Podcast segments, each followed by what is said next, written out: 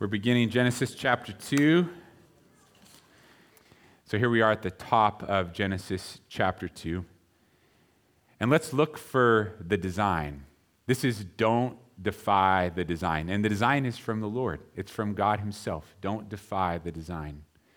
He's the one who created, but He's also the one who put all the intricacies and the organization in the creation. And right now, this world is preaching to you. Those who do not believe in Jesus want you to defy the design that is ever apparent right in front of your eyes. They're teaching you to go against what is actually good and right and has been established by the Lord. So it's our job to notice the design and then submit ourselves to the design because it's from God Himself. And His love for us is indeed great. Each one of the points today, we'll start with that. Don't defy the design, and then we'll talk about an area of design that we can apply to our lives. Chapter 2, verse 1 says, Thus the heavens and the earth and all the host of them were finished. And on the seventh day, God ended his work which he had done, and he rested on the seventh day from all his work which he had done. Then God blessed the seventh day and sanctified it because in it he rested from all his work which God had created and made. God works. He doesn't just sit around. He's not lazy. This is before sin. This is before the fall. And we see God Almighty working, laboring. Sometimes we think, well, in heaven, we're going to do nothing. I wouldn't like a heaven like that. There's a lot of good that comes from labor. In fact, the word says, in all labor there is profit. So, seeing our example, our ultimate example, God Himself, working, now it wasn't hard for Him, it wasn't difficult for Him. But later on, we'll see that even before the fall, that Adam was given the task of tending the garden. So he was working in the Garden of Eden even before he sinned. Now, sin has made work more difficult. We'll learn about that. But work is not evil. That's something that our society is telling us. Stay away from work at all costs. The more you rest, the better. That's not the model that we see here in the Word of God. It teaches us about rest and it teaches us about labor. That's a lot of work that went on in those first six days. Whew. Making the heavens and the earth, separating the light from the darkness, the land and the valleys and the seas. Consider all that God did. He made the, the birds, the sea creatures, the beasts of the field. He, he creates the stars, the sun, the moon. Whew, he's tired. No, that's not what it says. It's not as though the Lord needed to rest on the seventh day. It says that he did rest. He is the Almighty. We say that he's omnipotent, he's all powerful. So, why did the Lord rest? And our, our first topic, topic for application is don't defy the design of rest. It says here that the Lord sanctified the day. That means to take it and to set it apart for a purpose. We're sanctified as children of God. That means God took us, separated us for a special purpose. What else does it say in the first couple of verses of chapter 2? That He blessed that day because He rested from His work, not because of His work, but from His work on that day. The Lord knows that we need intentional rest. Amen? He set the example for us. There's a lot of design, but here is the illustrated design in his creation resting on the seventh day. Now, I'm not teaching that we should necessarily start being Sabbath keepers according to the Jewish law, but we certainly should notice the design of work and rest put forward by God right here, sectioning off certain times, even certain seasons for rest. We need rejuvenation physically, emotionally, relationally. That's part of the way God built us. If we do not rest according to God's design, we don't operate well and we don't obey well. So God sets this forth for us. Jesus was baptized, wasn't he? And sometimes people say, why was Jesus baptized? I mean, Jesus was always saved. What, what, did he get there and was this symbol of him dying to self? Jesus didn't need to die to self. He's perfect. But he did it as an example for us. When he got baptized, he said, This is fitting. So, here on this seventh day, also, it's fitting for God to rest because he's telling you and me something about our work and about our lives. So, what are some of the excuses, since I'm a person of excuses? These aren't reasons, these are excuses, for not resting on a weekly basis. What's your first excuse? Mine is this I think it's weak. I'm tough. Rest is for sissies. I can work seven days a week and just keep on trucking. Am I talking to any of you right now? And I'm not just talking about working to make money or working to, to earn a living, because there's all kinds of work that we put our minds and our hands to. Isn't that true? We have housework, we have projects, we have property work, we have financial work, book work. So it's not just running your business or working for your employer. It's, it's work, it's labor. I mean, if you clean out your gutters and change your oil and pay your bills on your day off, aren't you working all day long, probably, or close to it? It's, it's, it's labor, it's work. Oftentimes, I'm pointing out to you that we don't rest simply because we're prideful and we think we don't need it. God says that we do. I've been there before. It's just wrong. What's another reason? We think we know better than God. Well, God, I've, I've got a lot to do right now, and I'll never get it all done if I rest. So God gives us this design, and He says in the Word of God that the Sabbath isn't for God, the Sabbath's for, for, for man, right? And we tell God, I won't get everything done. I've said before, and this is wrong, I need a 10 day week. Some civilizations tried that, it didn't work. This design all over the world in so many cultures because it has God's imprint upon it. So sometimes we consider, I won't, I look at my schedule, I look at all the labor that I've taken on, all the stuff that I need to do. That's our mentality. I will not get it done if I rest too much. Some of you are just tired of hearing me talk about rest because you're like, I just want to get out there and work. I read this quote years ago from Nelson Searcy There is always enough time in the day for the will of God. Amen? We're telling God, wait a second, I can't get your will done. There's always enough time in the day for God's will. You and I struggle with what is God's will? And we think we need to run around and do all this stuff. Once again, labor is not evil. But we do things we don't need to do and then say, I don't have enough time to apply God's design to my life. Don't defy God's design for rest. Another, another excuse, and this one's really, really brutal, anyways, we're lazy. We don't work efficiently on the days when we're supposed to be working. We sometimes shift gears and get distracted and are trying to do too many things at once, when in reality, you can't do really more than one thing at a time. You just spend time shifting between tasks. There are so many studies out there, and I pray that you just wouldn't look to those studies about efficiency, that you would just believe God and submit yourself to His design. But there are so many studies out there about efficiency that say when there is not rest and when there are too many transitions between jobs, you lose time, and when you lose time, you lose work. In education, you talk about the classroom you lose time in transitions. You lose time to teach in transitions. So you have to, you know, between one activity and another, between one portion and another, I need smooth transitions. But when we're just like a ping pong ball, does anybody have that kind of life, or am I just the only one? I'm like doing this, I'm doing that, I'm running over here. It's because I'm not really working efficiently when I'm supposed to be working. So then when I ought to be resting, I'm still working. And I look back and it's like, I apply the previous excuse I wouldn't have time.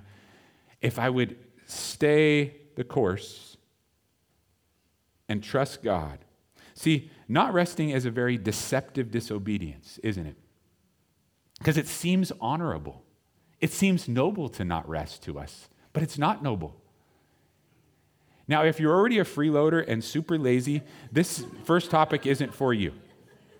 There are definitely people in the world, and I know the community that I live in, there aren't a lot of those kind of people. But for the country at large, it's like, you know, you just look for rest all the time. In fact, you take too long of breaks when you're at work. You just, your whole life's about rest. But if you're one of those people, and there are plenty of you out there, it's destructive, the repercussions of not resting. So hear and heed because God knows best. Trust and listen to his path. And I'm not saying that it's sinful to work more than seven days a week. Sometimes in certain seasons, we do that. But you know how it works. One week turns into two, turns into three. And afterwards, you have to catch up on life because you've been working for seven days a week. Soon we have a life that just disregards God's design. Will we not listen to God? I need to be more intentional about my obedience in this area. And if that's you too, just receive it. And if your life is biblically balanced, keep it up. This is the history of the heavens and the earth when they were created. That's verse 4. In the day that the Lord God made the heavens, made the earth and the heavens, before any plant of the field was in the earth, and before any herb of the field had grown for the Lord God, Lord God had not caused it to rain on the earth, and there was no man to till the ground, but a mist went up from the earth and watered the whole face of the ground. So, beginning in verse 4, there's a new section. There's a lot of evidence about the sections in Genesis that's very interesting to study considering Moses' authorship. But knowing that this is a new section right here, it would have been a great chapter break, but it's not. This allows us to see some information from the creation week. What this portion of chapter 2 is doing is it's going back and it's zooming up on what happened during the week of creation. It's filling in the details that we need to understand the first six days. That's what's happening beginning in verse 4 here in chapter 2. It illuminates our understanding of the creation week. Now, it's not necessarily in chronological order, so to speak, but here we have information about day 2 in verses 5 and 6. Do you see it? That's the day when God divided the waters, when he created the firmament. That was a part of last Sunday's teaching. And he put some of the water above the firmament and some of the water below, which would be on the surface of the earth. And now the Word of God explains to us that it didn't rain in those days, but that a mist came up from the ground. It was a very moist environment. So this fog would come up from the ground, and the earth didn't have the water cycle that we know it to have today with evaporation and clouds and rain and rivers and lakes. So it also says here that there wasn't any tilling of the ground because there wasn't a man to do it in day two yet. He didn't come till day six. And that tells us also that when Adam did end up tending the garden, that it wasn't near as tough as it is now. I remember when I first got a little tractor and it had a tiller on the back and I was so pumped and ready to use this thing because I had spent the previous years being drug around by a rototiller. And I thought, wow, this is crazy. So I got that little tractor and I had the tiller on the back, and it, it just bounced off the Loma Rica rocks. It didn't even go down, right? It was just like, the tilling was tough, right? It, the spot was, was the issue. Needed to dig it all out and mush it all up. But look at this mist comes up from the ground in God's creation here. This is pre pre flood. And so there was this perfect watering of the ground all the time. Right now, your property is probably really soupy. You go out there, especially the last couple days, and it's all this rain. Some, it just can't drain quickly enough.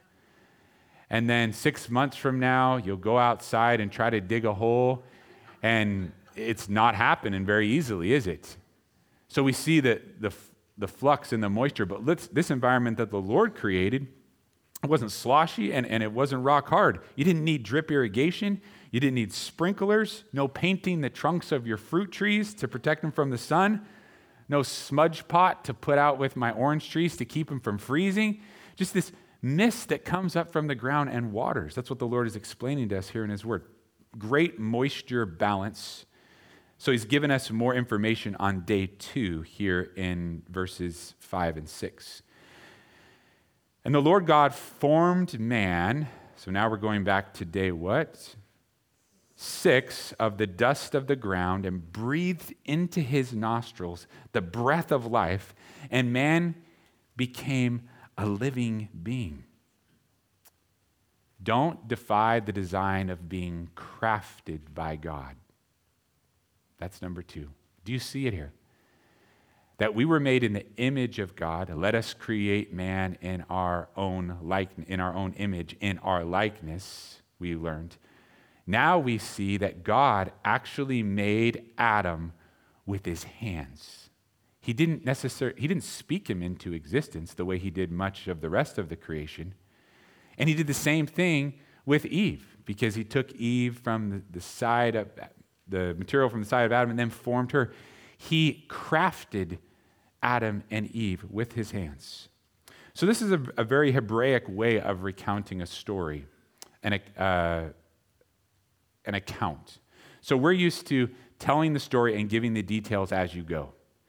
But many times in, in Hebrew culture, they would summarize the story and then go back and fill in the details. Even some of the parables are, are told that way. You'll see Jesus and he'll boom, boom, boom, hit the highlights, and then he'll go back and he'll fill the details in. So here we have the fill in of the creation of man. God sculpted Adam's body out of earth, he formed it with his hands. And then, just like CPR, at least that's what I picture, he breathed life into his nostrils.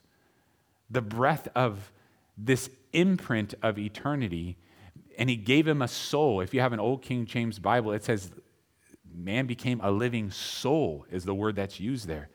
Look at the imprint, look at the craftsmanship of God, the creativity of God in forming Adam. And if you didn't get to hear Thursday's study, it's pretty short. It's just about the imprint of God on us. I recommend you go back and listen to that to, to fill in a little on being made in the image of God. But here the point is God made your physical frame. He, he fashioned you. And you say, well, this is about Adam, and later on it'll be about Eve. I'm just the leftovers. No, the psalmist tells us that God knitted you together inside of your mother's womb.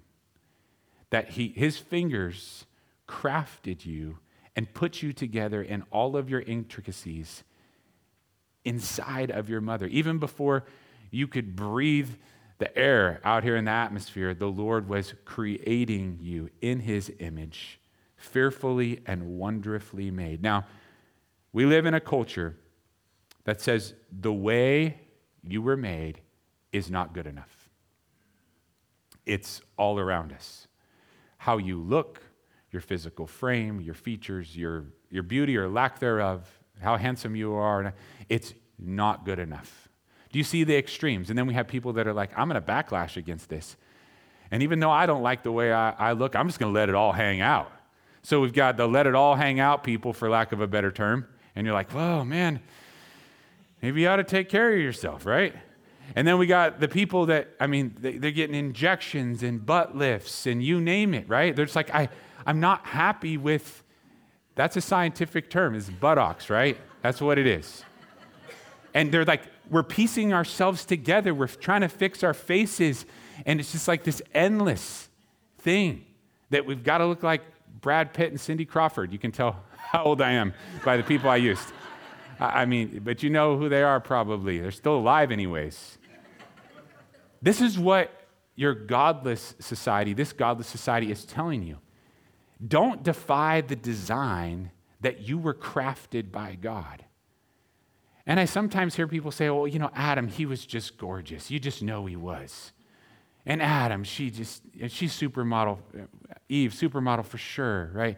That, that's not the point. The point is that we are crafted by God in grace, in love. And in this sixth day, look at Genesis 1:31. Then God saw everything that he had made, and indeed it was very good. That adjective was not there on the other days when he said it was good. But he made people, he made his children, he made you and me, and then he said, It is very good. So maybe you're not struggling with that, maybe you are. That's who God made you to be. We can't fathom how good that is. Believe the word of God when he says this. Don't defy the design of being crafted by God. We're at verse 8 now. The Lord God planted a garden eastward in Eden. There's just things that stick out to me as I restudy this and reread this. God planted the Garden of Eden himself. And there he put the man whom he had formed. Then he puts Adam in the garden. And out of the ground the Lord God made every tree grow that is pleasant to the sight and good for food. The tree of life was also in the midst of the garden, and the tree of the knowledge of good and evil. Now a river went out of Eden to water the garden, and from there it parted and became four riverheads. The name of the first is Pishon. It is the one which skirts the whole land of Havilah, where there is gold. And the gold that land, and the gold of that land is good. Bdellium and the onyx stone are there. The name of the second river is Gihon. It is the one which goes around the whole land of Cush. And the name of the third river is Hiddekel, and that's, that's the Tigris. It's another name for the Tigris River. It is the one which goes toward the east of Assyria. The fourth river is the Euphrates. Then the Lord God took the man and put him in the Garden of Eden to tend it and keep it. What a wonderful place to live in this God planted, God designed garden. Adam was not thinking, maybe I should move out of state. maybe it's better some other place. His environment was amazing.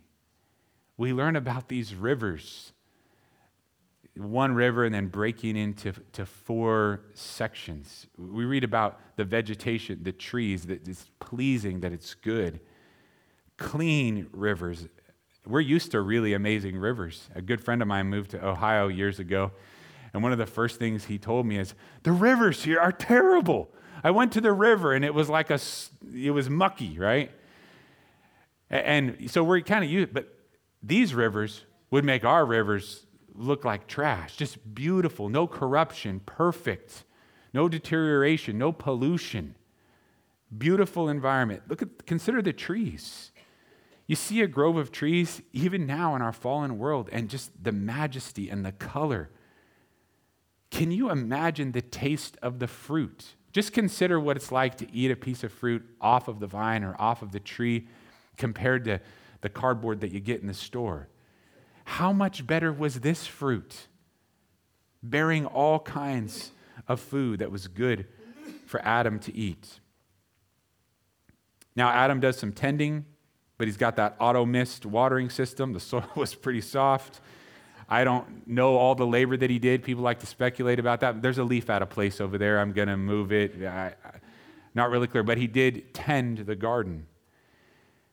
And you say, well, this, this whole thing, that, that sounds nice, but this is the environment that you and I have to look forward to. We're not even talking about the Lord God yet, who is the most amazing of all the things.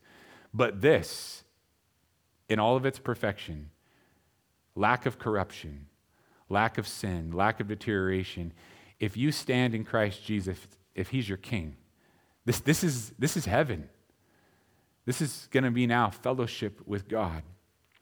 Third point is don't defy the design of fellowship with God. Because as amazing as this environment would have been, with the trees and the rivers and the fruit, think about the conversations. Who was Adam having those conversations with? Think about the wisdom, about the worship, about the relationship that Adam had with God himself in the garden. Adam and Eve were used to having the Lord come and walk and speak with them in the evenings. Did you ever go out after, after dinner and just take a walk? God would be right there with them. Consider the fellowship. Don't defy that design. You were built to fellowship with God. You're also built for fellowship with each other. That friendship, that relational element, you weren't built to do without it. Just like some of us think we were built to work seven days a week, we're wrong. And some of us think we were built to just be by ourselves. Hermitize yourself on the side of the hill. But you weren't built for that. You were built for relationship, for fellowship with your brothers and sisters in Christ, and most of all, with the Lord. This is God's design in the beginning when He said it was good, when He said it was very good. People us, his children, communing with him.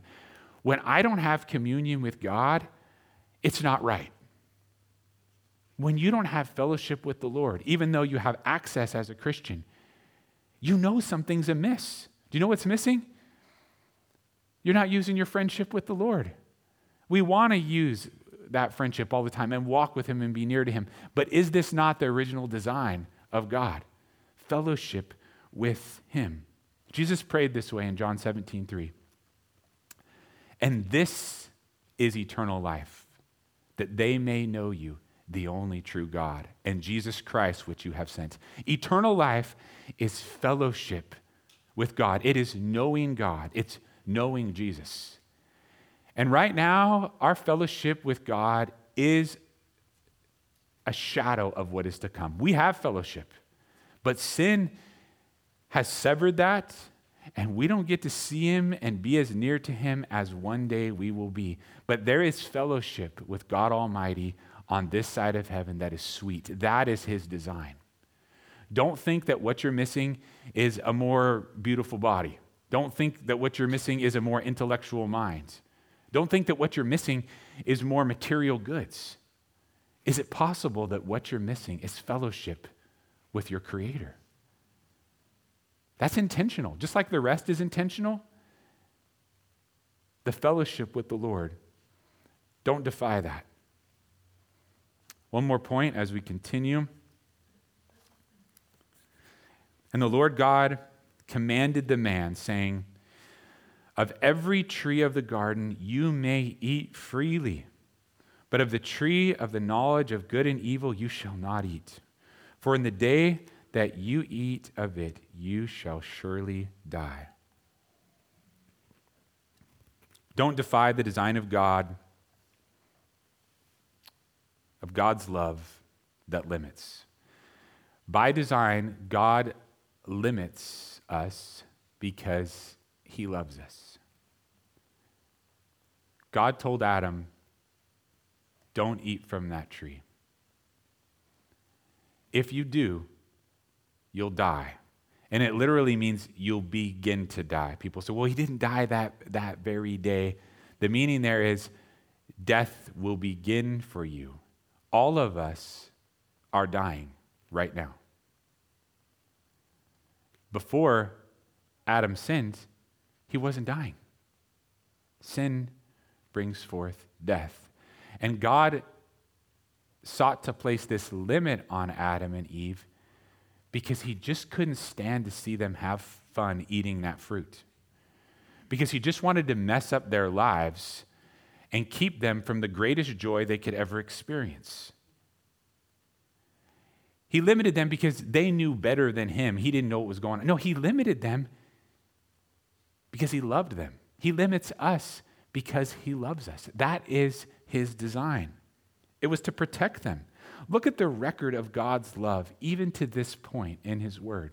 In Genesis 1 and Genesis 2, He just rained down blessing after blessing after blessing. And now we get to the first restriction here in the middle of chapter 2. Get it out of your head that limits are always to control, that rules are always to manipulate or to dominate. No, limits can really be a reflection of love. If you're a parent or a grandparent or a teacher or a coach or a boss, you know that. That limits can be a reflection of love to protect when you know something that the person you're leading might not realize. So let's get it right in our minds from the beginning. When you see limits, think, the Lord loves me. That's the first thing to think. God put these limits. He gave us His good law. He told us what sin is because He loves us. not because he's trying to cramp our style or control us or manipulate us. He gave us free will. I look at this tree called the tree of knowledge of good and evil, and if Adam were to eat of it, he would experience the knowledge of good and evil. Up to this point, he knew it theoretically, but he would actually experience what it was like to be mired in evil. And by making this tree, the tree of knowledge of good and evil, God gave Adam a choice between wickedness and righteousness. He limits him because he loves him. Now, did you notice that God said, You have all of this good open to you? But if, if you eat of this tree, it, it'll destroy you. I have heard it said by skeptics, Oh, Christians can't do this and they can't do that. It's just a bunch of don'ts. Well, that perspective lacks vision and it lacks thankfulness and it's blind to God's blessings. That perspective is to not see all that God has given us. That's the fallen perspective that gets focused on the few things that we are forbidden to do instead of seeing all that the Lord has provided to us. And that was the picture here in the garden. Look at all I've blessed you with all around you in this universe. Now that I've crafted you with my own hands and breathed into you my own breath, will you lift up your head and see the love that I have given to you? There's all this freedom from God. Did you notice the phrases of every tree and freely eat? There is freedom there. Now, there are actions and intentions and thoughts that are against God's design only in certain contexts. So, how about drugs, sex, and rock and roll?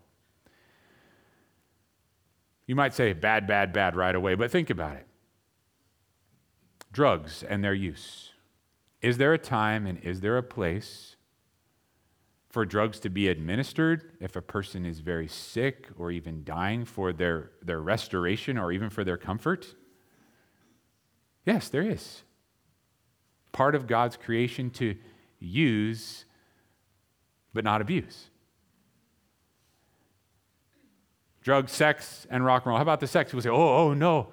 God created sex in the context of marriage.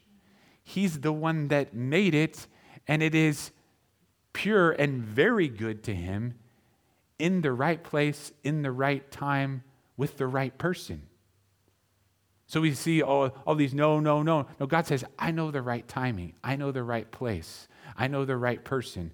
And, and you want to abuse these things that I've blessed you with. How about rock and roll? Now, people have taken music, which God created for his glory, and they've said, I'm going to use it and twist it and apply lyrics to it and even an attitude to it that is godless. But God's the one that made the music for his glorification. You might not like all of it, but it's not inherently evil. And I praise God for that. So there are some things, there are some actions, intentions of the heart that we got to think about. They're, they're right in some contexts, and in other contexts, they are wrong. The garden is full of great stuff. God made it. Partake of it within his parameters, and you will be pleasing to him.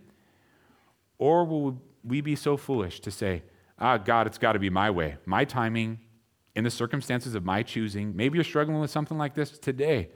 You're like, Lord, uh, this is what I desire, this is what I want. And you're not able to see the big picture of God's timing and God's way and His usefulness instead of the abuse. Don't disregard the limits that the Lord has set. But look at this tree. It was forbidden in all contexts in all situations. There are things like this.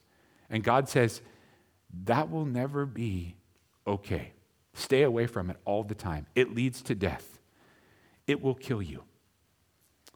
And what do we often do when we're struggling with something like this? We get fixated on the one thing that is our greatest temptation that we know we just can't do. And that is to be deceived.